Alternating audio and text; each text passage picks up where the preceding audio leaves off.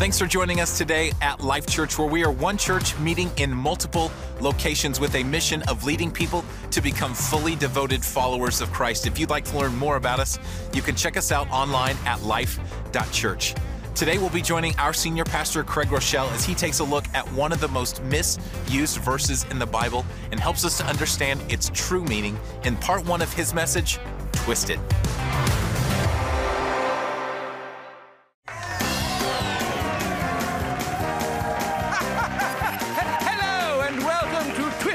The show where we reward the contestant who can best misuse scripture to mean whatever they want. Let's meet our contestants. She's a no nonsense mother of three who believes she knows everything about the Bible. Welcome, Helen! Going up against her today is this confused man. Say hello to Doug. I'm not really sure why I'm here. It's time for our first challenge. Take any verse out of context.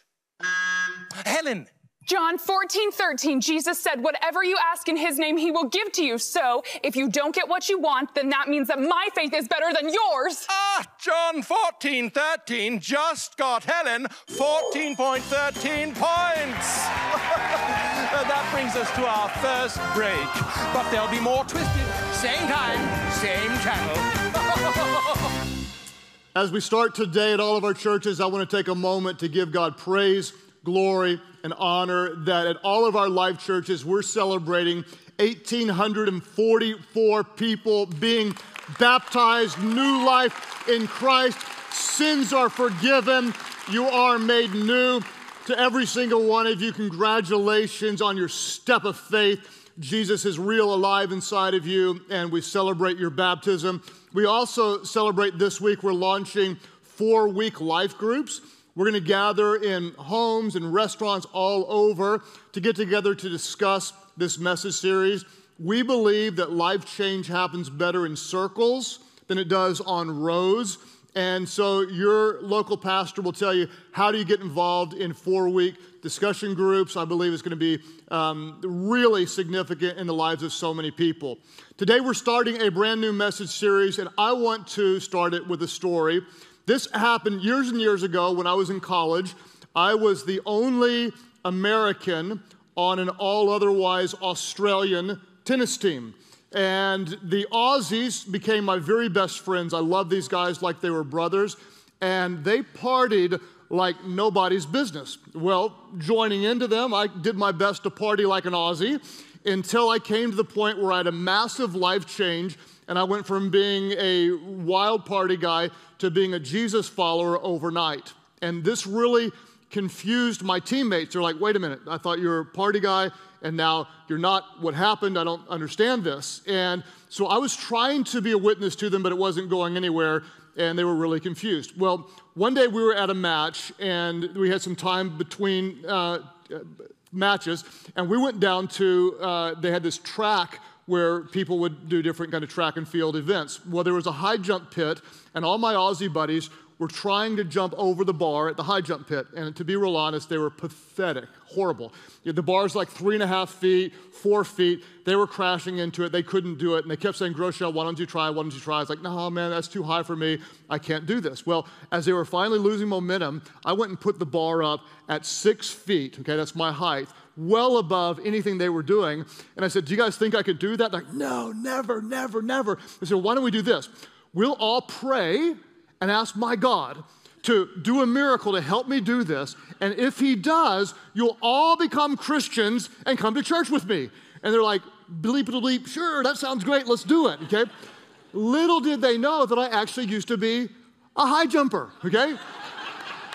and so I'm, you know, totally sandbagging this thing, and we all prayed. And I quoted a verse when I was praying because I heard in a message that if you quote the Bible in your prayers, it's even more powerful. Maybe God goes, Oh, he knows a verse. Well, I'm going to give it that one. You know, so, and so that's what I did. I quoted a verse. I said, God, you said in your word that if I ask for anything in your name, you will hear my prayer and you will do it. So, in the name of Jesus, I ask that you would help me clear six feet so all of my teammates would know you and come to church with me. And so they're like laughing and, you know, never thinking I could do it. Well, about 80, 85% of the time I could hit six feet because my, my peak was actually considerably higher. So I lined up and I kind of came into it and I got some air, I took off and you could hear them gasp, like, oh, he might actually do this. And I cleared it over my back and then I had my bottom and all I had to do was click, hit, kick my feet at the very end. And unfortunately, I mistimed my foot kick and I clipped the bar it didn't quite fall, it just wobbled. I landed uh, in the mat and I watched it stay up there, stay up there, stay up there. And it fell. So, all because I mistimed my foot kick, all of my teammates were destined for hell. I was devastated. I was like, God, I can do this one without you on most days. I had a, a great reason for this to happen. I, I used a Bible verse. Why didn't you answer that prayer? Today, we're starting a brand new message series called Twisted, and we're looking at some of the most misused verses in the Bible. Now, I want to tell you next week, I can only say this one time all year long, okay? You ready for this? I'm going to say it about next week. Next weekend will be the number one most culturally relevant message I teach all year long. It's early in the year, and I'm putting the flag in the ground, the stake in the ground today, and saying it will be the most culturally relevant message I preach all year long. If you have teenagers, you will want them here. We're going to talk about the most quoted verse by non Christians and one of the most quoted verse by Christians Judge not lest ye be judged. Do not judge or you too will be judged. That is next week. I promise you, you need to hear this when it will arm and equip you and give you a deeper understanding. Today, what I want to do is look at the words of Jesus, the very words that I prayed in that prayer, trying to high jump, from John 14, verses 13 and 14, one of the most misused verses in the Bible. Jesus said this I will do what? Let's all say it aloud. Jesus said, I will do whatever you ask in my name, so the Father may be glorified in the Son.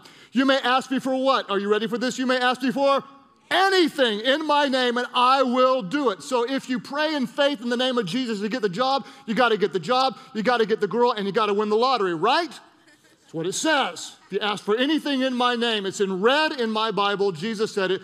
It must come true like that. And that's what I believed whenever I was at First Methodist Church and a really sweet lady got treatable cancer. Treatable cancer, could have been cured by the doctors. And all these people in her small group decided to stand on that verse. I don't know what it means to stand on a verse. That's what Christians say. Sometimes like, I'm going to stand on it. I don't know what it means, but I'm claiming this verse for her. In Jesus' name, we believe she has to be healed. Okay? And she refused treatment and she tragically died. Treatable, curable cancer. And she refused treatment, believing, faith in Jesus, in his name, she would be healed. Obviously, this verse is not true. Obviously, this verse does not work. Obviously, this is not really what Jesus was saying. It's not true. Or perhaps maybe we're twisted in our understanding and our application of what Jesus was saying.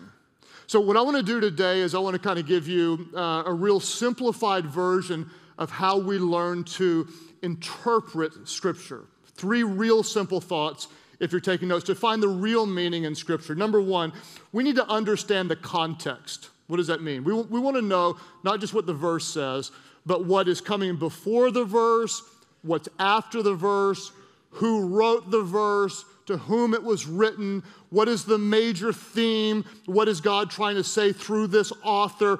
We want to understand the context. We don't want to just pull a verse out. And, and let's be honest, all of us are going to do this sometime. I've done this. It doesn't make you a heretic, doesn't mean you're going to hell. It just means you're learning and you're understanding of Scripture. We want to we want to embrace and understand the context. Number two, we want to interpret Scripture with other scriptures. This is really important. In other words, the best way to understand the Bible is with the Bible. We're not going to take one verse and build a life theology around one verse. We're going to take a verse and we're going to look at what other verses say about that similar theme, and we're going to build our theology over the consistency of 66 different authors writing under the inspiration of the Holy Spirit, and we're going to interpret Scripture with Scripture. Then, number three, and most importantly, is we're going to apply what we learn. The Bible is not a book to be studied as much as it is to be God's letter to us to be lived. We want to apply it to our lives. And so that's what I want to do today as we look at John 14, the words of Jesus. You can have whatever you ask for in my name. I want to understand the context, interpret the Bible with the Bible, and then learn to apply it. So let's start with the context. Who wrote the book of John? The answer is John, very good. That's not a trick question, okay? That's just that's as easy as it gets, okay? Now, what is the main theme of the book of John? I'll tell you if you don't know. The main theme of the book of John is John was trying to prove that Jesus was the Son of God. That's the main theme. In the beginning was the Word, and the Word was with God, and the Word was God. John 1 1, John 1 14. And the Word became flesh, Jesus, and dwelt among us. The main theme of John was trying to prove that Jesus is the Son of God. What is the context of John 14? We've looked at one verse. Let me tell you about the whole chapter of John 14. It starts out, and Jesus essentially says, Do not be afraid. I'm going away to prepare a place for you. In my, in my house, there are many mansions, many rooms which will be for you. Do not worry. I am the way, the truth, and the life. No one comes to the Father except by me. When I go away, I've got really good news. It's only going to get better for you. I'm going to send the Holy Spirit who will dwell within you. Even though I'm going away, do not worry. I'm sending the Holy Spirit. If you look at the main theme of John 14, Jesus is really talking not about prayer, but about the preparations he's making for you. What's the context of John? To prove that Jesus is the Son of God. What's the big theme of John 14? Is not actually prayer. The big theme is the preparation that Jesus is going to make. So, with that understanding, let's reread a portion of the verse, and this time, let's do it from the perspective of not making ourselves the main character in the text, but let's remember and respect who is always the main character in the text, and that is who? God, not us. God is always the main character in the Bible, not us. So let's read it with that context in understanding John 14, 13. Jesus said, I will do whatever you ask in my name. Then what does he say? He says, What? So that. What's the purpose? Why is he going to do this? Why? Why? So that the Father may be glorified in the Son. Do you see what just happened? The reason God answers prayers is not so that our life would be better, so we would have more money, and you could always have the kitchen you've always dreamed of. Do you recognize that? The reason God answers prayers is so that the Father may be glorified in heaven. When we read this, not as seeing ourselves as the main subject of the Bible, but as seeing God as the main subject of the Bible, we recognize there is a much different purpose for our prayers than what many of us often realize. So, why are we dealing with this today? And I'll tell you why we're dealing with this. Because as a pastor, I would argue that perhaps this is at least the top two, maybe the number one reason why I've seen people walk away from faith in God. I prayed for it, I believed in it. He didn't do it. So therefore, he isn't real, he doesn't care, or he's not good. And over and over again, I've seen people walk away from faith in God because God did not do what we wanted God to do. So, understanding the context, let's now take a moment and try to translate Scripture with Scripture. In other words, what else does the Bible say about what God cares about when we pray. We're going to look at four things today. Four things that God cares about when we pray as we translate Scripture with Scripture. What else does the Bible say about prayer? And we'll look at four things. The first thing we need to recognize is this what matters to God when you pray? Number one, evidently, your relationships matter. Your relationships matter to God. Mark chapter 11, Jesus said this He said, Therefore I tell you, whatever you ask for in prayer, Believe that you have received it and it will be yours. Amazing promise. Verse 25. And when you stand praying, if you hold anything against anyone, what are you to do? Say it aloud. You are to forgive them. Why? So that your Father in heaven may forgive your sins. Wow. When you're praying, if you're ticked at somebody, deal with that relationship before you keep on praying. Evidently, your relationships matter to God. It's a little bit like this God, I want a pony. I want a pony. I want a pony in Jesus' name. I claim it, I name it. I want a pony. And I hate my brother. Sorry, no pony, right? No pony with that attitude because your relationship with your brother matters. As a parent, we know this is true, right? He hit me. I hate her. She's touching me. She's got came in my room. Can I have a friend over?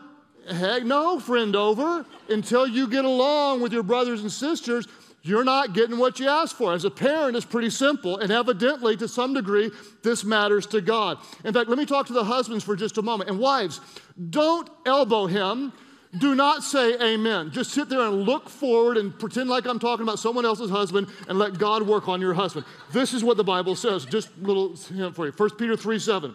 Husbands, in the same way, be considerate as you live with your wives and treat them with respect as the weaker partner and as heirs with you of the gracious gift of life. So that what? So that nothing will hinder your prayers. Woo! Okay? How could I apply that? If I am being a jerketh to Amy, I'm using King James to make it more spiritual. See what I'm doing there? Watch it. Watch it. You don't. You may miss it. If I'm being a jerketh to Amy, what might that do? That might hinder my prayers. Evidently, there's something else that matters to God when you pray, and that's your relationships matter to God. Second thing is your motives matter to God. James, the brother of Jesus, said this in chapter 4, verse 3. He said, When you ask, you do not receive. Because sometimes what are you doing? You're asking with what? The wrong motives. This was common in the day of Jesus. The Pharisees often had the wrong motives. They wanted to be seen, they wanted to be heard. They stand on the street corners, pray these fancy prayers Dear God, Father in heaven, I thank you, O God, I'm not like the Gentiles, and I am holy and pray long prayers. And God's saying, That's the wrong motive. Jesus said, You're a hypocrite when you do this. And we're all susceptible to this. I was. I became a brand new Christian in college, and I wanted a Christian girl, but not just a regular Christian girl, but a smoking hot Christian girl. And when I couldn't find one, I just picked a smoking hot wild girl and started praying that she'd get saved. Oh, glory to God. Now there's a good prayer request. Save her, Jesus. Save her. Mm-mm-mm, save her. Okay? Sounds right. Wrong motives. Your motives matter when you pray. Proverbs 16, 2 said, All a person's ways seem pure to them. But the what? Say it aloud. But the motives are weighed by the Lord. Evidently, there are some things that matter to God when you pray. Your relationships appear to matter to God when you pray. Your motives appear to matter to God when you pray. Number three, your faith appears to matter to God when you pray. James said it this way, chapter 1, verses 6 and 7. He said, But when you ask, you must believe and not doubt. Because the one who doubts is like the wave of the sea blown and tossed by the wind. That person should not expect to do what? That person should not expect to receive anything from the Lord. Evidently, your faith moves the heart of God. Your faith matters to God. I love when Jesus talked about a childlike faith. Some of you, if you've had a young child or a grandchild who really trusted in Jesus, there's something beautiful, something powerful when you see this childlike faith. I, I, saw this with Katie, my oldest daughter, who's now married. You go way back to when she was a little girl. She got a massive case of poison ivy all over her. We took her to the doctor because she was our first child. Now, kid gets poison ivy, we're like, sucks to be you, you know. But, you know, his first child was like, you know, is she gonna die? You know, what's going on? And the doctor's like, yeah, it's bad poison ivy. And, you know, it's just gonna be bad for a few days. She's not gonna die, but it's gonna be bad for a few days. Well, we went home and we're saying bedtime prayers, and Katie prays, Dear Jesus, I love you and you love me, and I thank you, you're going to heal me. And when I wake up in the morning, I'm not going to have any poison ivy, Jesus, because I love you and you love me. Amen. Childlike faith. So, Pastor Craig, her dad, started trying to help her understand why God was not going to answer that prayer. You see the irony here, okay? Childlike faith. Pastor Craig. Now, God might not do this, and so I don't want you to be devastated. She looked at me confused, like, well, I asked him, and he would. Next morning, she comes in. It's, you know, sun's not even up yet. She flips the lights on. She's wearing nothing but Barney panties. she comes into the room in her Barney panties and she just goes, ta da! Like, what are you doing, naked girl? And she went, no, ta da! Look! And there was no sign whatsoever anywhere on her body. The poison ivy was completely gone.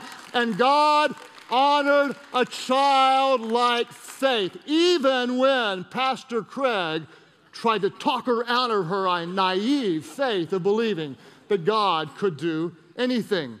Because evidently, to some degree, and I can't fully explain it, but our faith matters to God. In fact, whenever two blind men came to Jesus and said, Have mercy on us, Jesus, in Mark 9 29, he did this. The scripture says he touched their eyes and he said, According to your what? Somebody, according to your, say it again, according to your faith, let it be done unto you. And their sight was restored. Your faith matters to God. So, if you're taking really good notes, here's what you can conclude right now. If my relationships are all good, and if my motives are pure, and if I have enough faith, then God has got to do whatever I ask Him to do. Now, when we believe that, we slip into what some have kind of called a prosperity gospel or name it and claim it blab it and grab it, see it and be it. I want that car in Jesus' name. That car's mine. I'm confessing it's going to be mine. That car, I'm, I'm unemployed and I don't like to work, but that car's going to be mine. Bless God. It's coming to me. We're winning the lottery in Jesus' name, okay? Uh, the girl walked into a singles group. I claimed her. I claimed her for you, Bert. She's mine in Jesus' name. She's mine, okay? Name it and claim it, blab it and grab it, see it and be it, okay? If I just have enough faith, it's got to be done. If I just have, if I just only say good things, in other words, it's up to me. It's up to my faith. It's up to me. Now, what I'm doing right now is I'm making some of you really, really mad because you've been raised in this and you're about to write me off. Hang with me. Hang with me because this is really serious. Okay? If I just have enough faith, okay, if I got the pure motive, if I do this, God's got it. He's my magic genie. Okay, I put the money and I push the button. I got to get out what I ordered. Okay? Number four, we need to understand that God's will matters. His will, His sovereign nature, His goodness, His character, His eternal plan, God's will matters. John, the very same John who said you can have anything you pray in the name of Jesus, also said this in 1 John. The very same John who said that also said this. He said, This is the confidence that we have in approaching God that if we ask anything, let's all say this aloud, all of our churches. Somebody in Albany, help me out. Fort Worth, Texas, help me out. In Tennessee, help me out. If we, if we ask anything according to his will, say it again. If we ask anything according to his will, he hears us.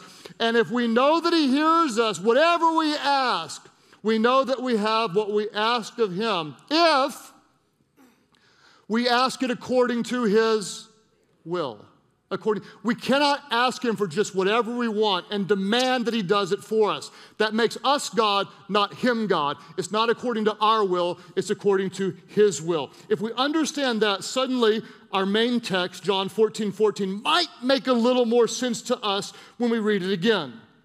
Jesus said you may ask me for anything in what? He said in my name and i will do it. In my name. In other words if we're going to the father and we're using the name of Jesus, then we need to ask something according to the will of God, or we are discrediting and misusing the name of Jesus. Let me explain it this way.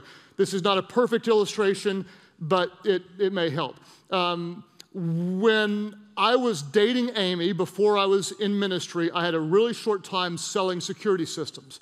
I walked into a uh, ring store called Rings Etc. and met a guy named Roger and was trying to sell him a security system. Suddenly, I noticed he had Christian music coming on. He didn't know I was a Christian. And I said, what, What's up with his music? The next thing you know is he's sharing his faith with me and he's crying, telling me how Jesus changed his life. Well, I'm a new Christian. I'm like crying back, well, he changed my life too. And so I'm trying to sell him a security system. He's actually trying to buy it. And we're having a worship service in the middle of that stupid ring store, okay? I, I, and I, I was so moved by his faith, I just decided right then and there, Roger's my guy. I'm buying a ring from him as soon as I propose to Amy. And sure enough, I did. Well, Roger gave me the best customer service you've ever, you couldn't imagine. He spent so much time with me. He prayed for me. I was so moved. I just told him at the end of this deal, and I didn't even know what it meant at the time, and, and I wasn't Pastor Craig at the time. I just said, listen, I will buy every piece of jewelry for my wife, you know, my future children, my mom, anybody, for the rest of my life from you, which I have. And every time I meet someone who's getting married, I'm going to tell them, go see Roger.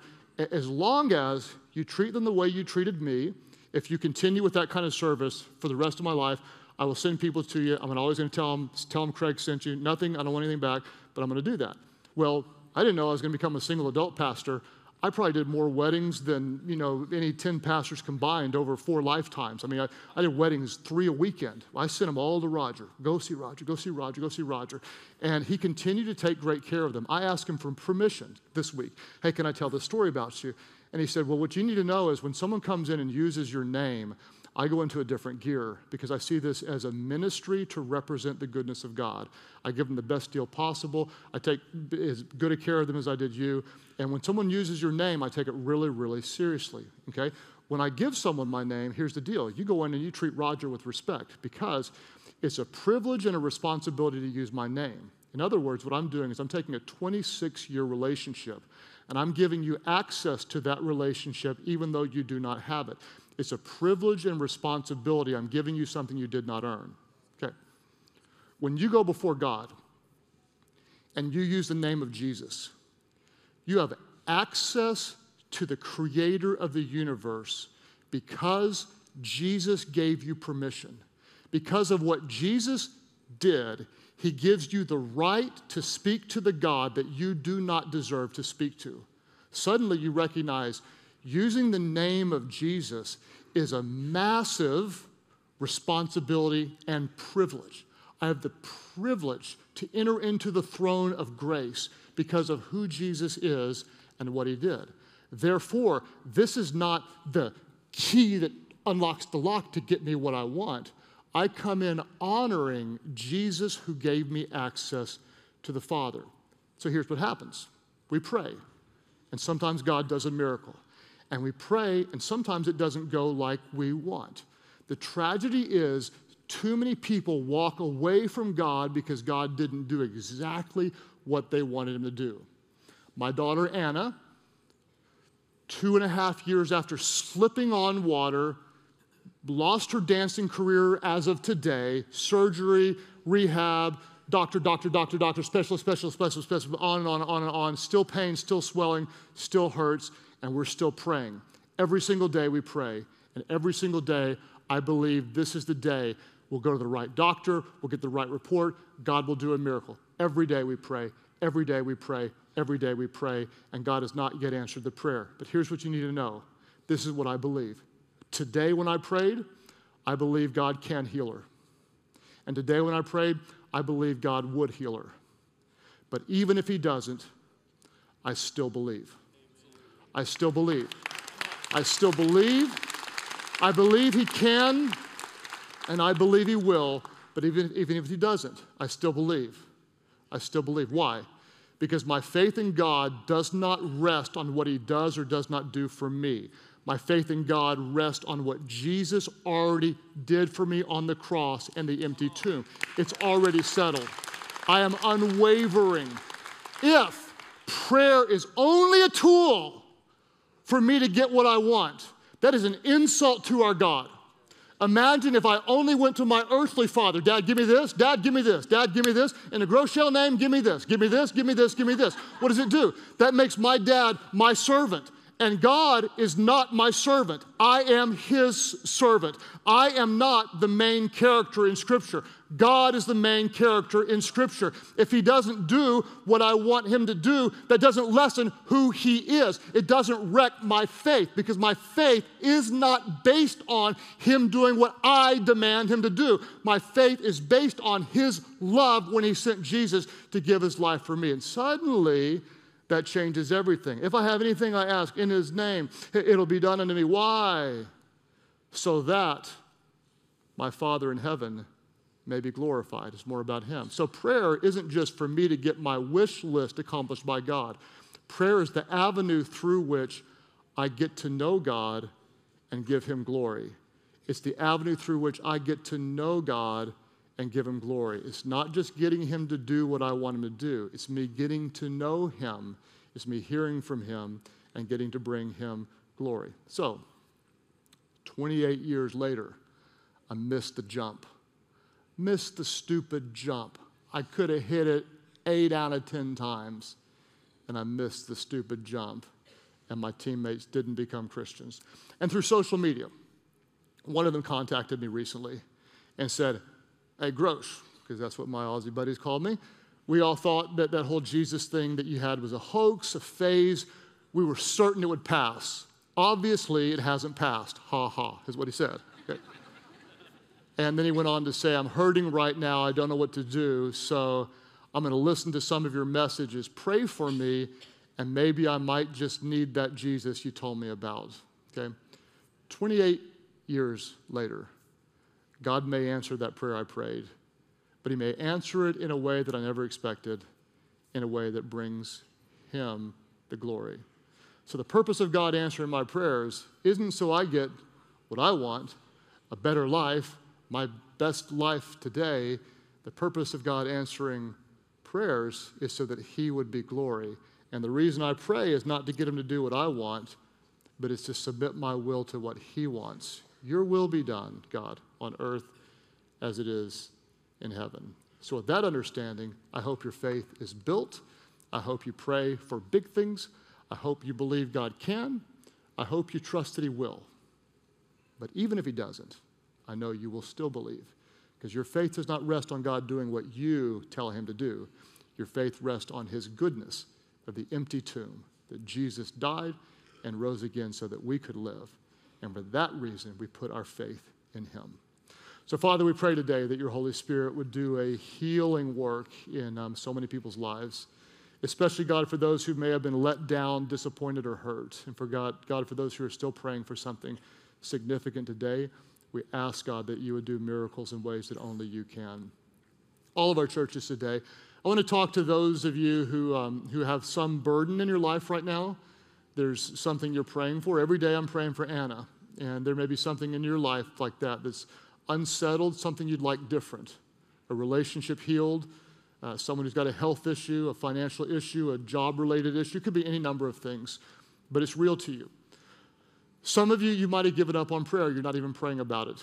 But if you believe that God might do something, you might even pray. Others of you, you're praying every day and you might be getting a little discouraged or a little worn out, but you continue to want to have faith. At all of our churches, for those of you who would say, Yeah, there's something in my life that I really wish God would do something about, I need His help, I need His power. If that's you, would you, would you lift up your hands right now? I imagine that's probably about everybody. Lift up your hands right now. And thank you so much for participating. I hate when people come to church and just kind of sneak in, sneak out. We're open to what God wants to say to us. And I, I thank you that you're, you're, you're, sensitive to what God may want to say to you. Father, I, I pray for, um, for those with a need or with a burden today. I pray, God, that you would build our faith. Not just because of what you do or don't do, but because your word is spoken. And when we hear your word, it builds faith. God, I pray that our faith would be in your character and your nature and your goodness and your sovereignty and your will. So, God, we come to you as children with childlike faith, asking you, telling you you're a big God, reminding ourselves you can do anything, all things are possible with you, and we pray for miracles. God, I pray for my daughter's knee to be healed. I pray that she could dance again. God, I pray for those who have much bigger burdens than those. I pray for marriages to be restored and healed. God, I pray for those who are unemployed to have financial provision, that you would meet their needs. God, I pray for those with, with very serious um, sicknesses, illnesses, cancer.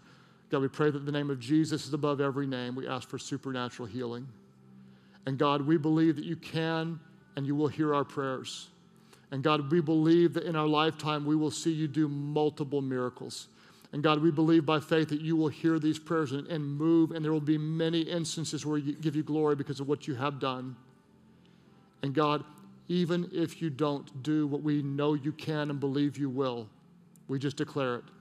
We love you, we worship you. We still believe. As you continue in an attitude of worship and prayer today, there are many of you, you're about to pray a prayer. Let me tell you right now, this is a prayer God always answers. When you cry out to God for help, forgiveness, for mercy, for grace, He always meets your need and answers your prayer. I remember it was like yesterday. I'd partied hard with my Aussie buddies and so many others, and I was hurting. I felt alone. I felt desperate. I felt like I'd done too many things wrong for God to forgive. And I knelt down all alone in, in a softball field and just cried out to God, Please forgive me, have mercy on me. I need you in my life. And when I knelt down, I was one person, and when I stood up, I was somebody different. Just like those who are baptized today, they are new creations. That's what the Bible calls them new people in Christ. The old is gone and everything becomes new. I wasn't a better version of me. I was new. I was different, changed by Jesus. There are those of you at all of our churches. Listen, it's your time, and you know it. I don't have to try to convince you. You're being drawn to the things of God. You're not even sure why, but you recognize you need Him and you need His grace. When you call on Him and confess your need for Jesus, He is faithful. He hears your prayer. He will forgive every sin that you've ever committed, and you will be transformed in this moment. And you recognize that is your need. You are here right now because you need it. At all of our churches, you say, Yes, Jesus, I give my life to you. Forgive me of my sins. I trust you to save me. That's your prayer today. Lift your hands high right now and say, Yes, Jesus, I surrender to you. Right here in the middle section, God bless you. Right back over here, the back, both of you, way back over there as well. God bless you guys over here. Praise God for you. Way back over here in the back, lift them high. I just want to see you, love you, acknowledge your prayer right here, sir. God bless you. Others today, way back over here on this side. We praise God for all of you. Church Online, you click right below me. We're all going to pray together. Everybody aloud, nobody prays alone. Pray, Heavenly Father, I give my life to you, asking Jesus to save me, to forgive me, to be the Lord of my life. Fill me with your spirit so I could know you, so I could serve you, so I could follow you. My life is not my own. Today I give it to you. Thank you for new life. Jesus, you have mine. In your name I pray. Would you all worship loud, worship big? Welcome those today born into God's family.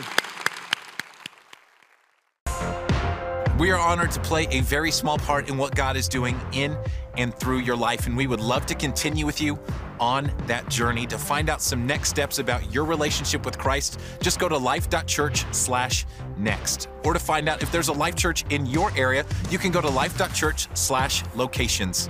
I recently had the chance to talk with Pastor Craig and why he believes this message twisted has the power to radically change how we read the Bible. Check it out. Hey, Life Church, I'm here with Pastor Craig Groeschel going behind the message Twisted. We're exploring some of the most misused and misinterpreted verses of the Bible. Craig, I'd love to know why is this message so important to you? Well, the reason I'm talking about Twisted, quite honestly, Jonathan, is because for years when I was a young Christian, I would just take verses and and build a theology around a verse without understanding the context of it. And so every verse that we're talking about in Twisted would be a verse that I actually misused early in my relationship with God. And so I want to try to help Christians to understand how to properly interpret God's word. And then, as we talked about in the message series, not just interpret, but apply it. Sure. Now, I know we're going through several verses, but what's one takeaway? If you could, if you could boil down this series to one thing that you would hope someone to walk away from, what would that one thing be? Well, I think the one thing would be just a love for God's Word, that I really want to be a student of His Word. Um, I want to hide it in my heart, and then I want to apply it. And then the tool we're talking about is really, this is an oversimplification, but how do we accurately interpret the Bible? And so we're trying to teach our church to understand the context. Who wrote it? When did they write it? To whom did they write it? Understand the context. Um, we also want to learn to interpret the Bible with the Bible. In other words, the best commentary on the Bible is the Bible. And then the third thing is we don't just read it to study, we read it to live it. And so we want to apply God's word. That's amazing. Now I know there's something else you're also excited about yeah. that recently launched. It's your leadership podcast. Can yes. you tell us a little bit more about that? Yeah, I'm super excited about the, the new Craig Groeschel Leadership Podcast. The reason is because when the leader gets better, everyone gets better. And I'm very blessed to have learned under some of the greatest leaders. I get to teach leadership around the country. So, um, along with other leaders in our church, we get to train our own staff on leadership, and then we get to train people outside the church on leadership. What I recognize is we don't really have an avenue to train our church or just the general population on how to become better leaders. Jesus was the best leader who ever lived, in my opinion. We want to model after him. And so, the Craig Groeschel Leadership Podcast is available to help train people to become better leaders. That's awesome. I can't think of a better leader to learn from. Oh, that's because I'm your boss, man. Thank you, though. It's review time. It's review time. Just remember that. If you want to learn more about if you want to learn more about the Craig Groeschel Leadership Podcast or subscribe, all you have to do is go to life.church slash leadership podcast. For those of you in the Kansas City area, we are excited to announce that our 25th Life Church location is coming to Overland Park, Kansas. For you or someone you know to be a part, all you have to do is go to life.church slash Overland Park, and we would love to get you connected. Thanks again for joining us. It's our passion and our mission to lead people to become fully devoted followers of Christ because we believe whoever finds God truly finds life. See you next time.